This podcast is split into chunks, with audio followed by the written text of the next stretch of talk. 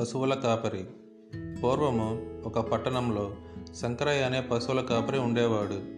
తన గ్రామంలో బ్రతుకు తెరవలేక గ్రామాన్ని విడిచిపెట్టాడు. అక్కడ దానయ్య అనే ఇంట పశువుల కాపరిగా కుదిరాడు. ఒక దినమున పశువులను మేపుకు రావటానికి ఊరి చివరకు వెళ్ళాడు. అతనికి ఆ రోజు ఎందుకో నిద్ర పట్టింది. ఎంతసేపటికి మెలకు రాలేదు.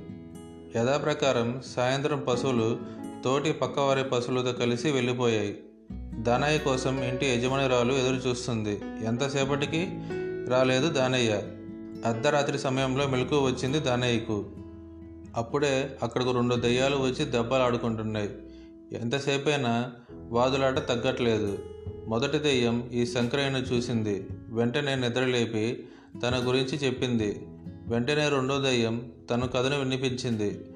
ఒకటేమో బుద్ధిగా ఉండాలంటే మరొకటేమో ఎవరినైనా ఏడిపించాలి అంటుంది. ఏది చెప్పినా దెయ్యాలు ఏం చేస్తాయో అని భయం పట్టుకుంది. రేపు ఆలోచించి పెద్దలను సంప్రదించి చెబుతాను. రేపు రాత్రికి వస్తాను అని చెప్పాడు శంకరయ్య.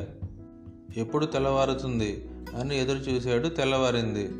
వెంటనే యజమాని దానయ్య వద్దకు వెళ్ళి విషయం వివరించి తను మరో ఊరు వెళ్తున్నానన్నాడు. ఇక్కడ ఉండలేనన్నాడు.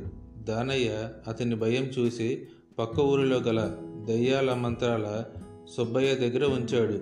కొంతకాలం తర్వాత దానయ్య ఇంటిలో మరల పనికి కుదిరాను. దానయ్య అతని వివాహము చేసి తన దగ్గరే పనికి ఉంచుకున్నాడు. ఇదే మన పశువుల కాపరి.